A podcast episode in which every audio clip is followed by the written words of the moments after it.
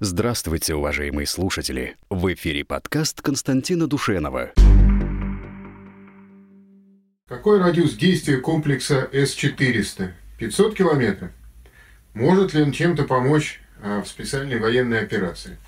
Ну, насколько я знаю, максимальный радиус тяжелых ракет комплекса эс четыреста не пятьсот километров, а четыреста. Это только по высоколетящим тяжелым целям. В специальной военной операции на Украине таких целей практически нету. Но если бы они повесили а, какой-нибудь свой гражданский самолет там на высоте а, пятнадцать километров, то, конечно, по этой цели мог бы сработать а, Триумф и на дистанции четыреста километров.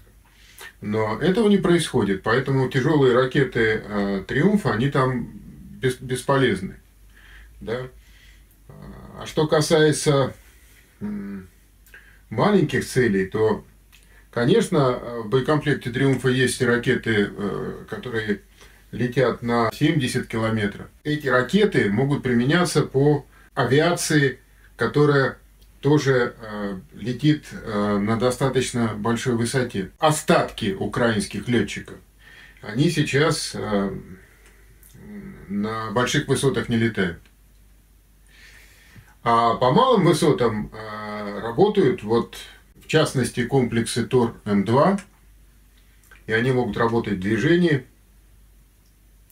Вот это на самом деле, по-моему, сейчас наиболее эффективные комплексы ПВО наши в специальной военной операции на Украине.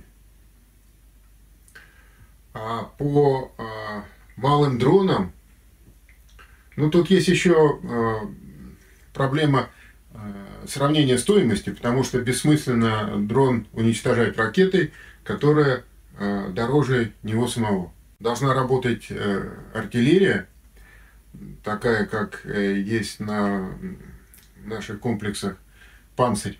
Может ли Запорожская область стать частью России без самого Запорожья? Конечно, может, но только в этом нет никакого смысла.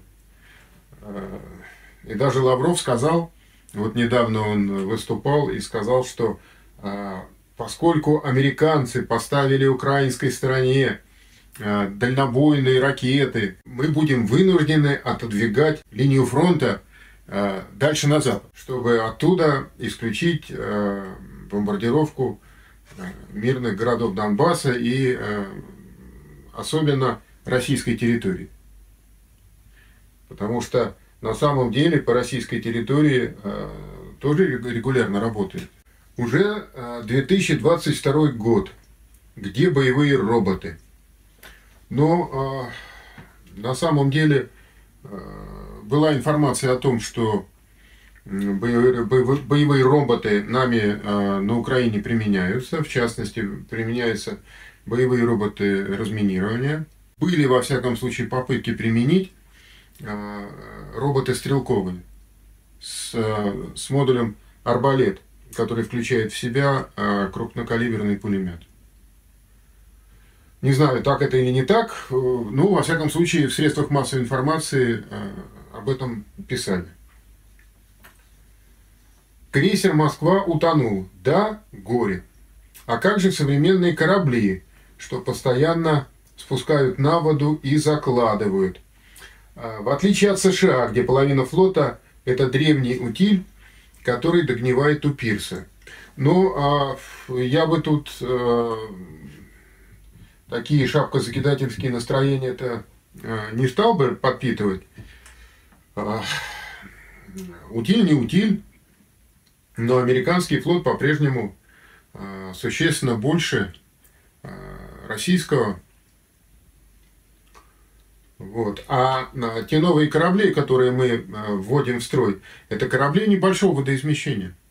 Мы же фактически так и не построили ни одного корабля, который был бы э, сравним по водоизмещению с, э, с крейсером, тем же самым крейсером «Москва».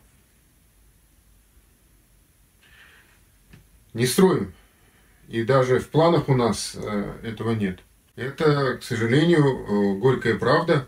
И э, специальная военная операция на Украине, она это показала.